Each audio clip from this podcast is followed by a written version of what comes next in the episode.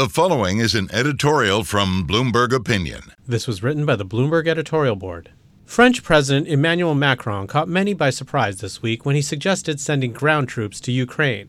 That's unlikely to happen, but Macron's bigger point, that Europe's security and stability depend on Russia not winning the war, is correct. Europe can either contribute more now to Ukraine's defense or face a much bigger task constraining Russia in the future. Last year, the E U promised Ukraine one million rounds of ammunition by March twenty twenty-four.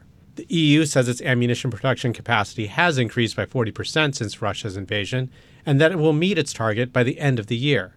It has set aside funds to reimburse member states for donating from their own stockpiles, approved new facilities for joint procurement, and offered incentives to the defense industry to ramp up capacity.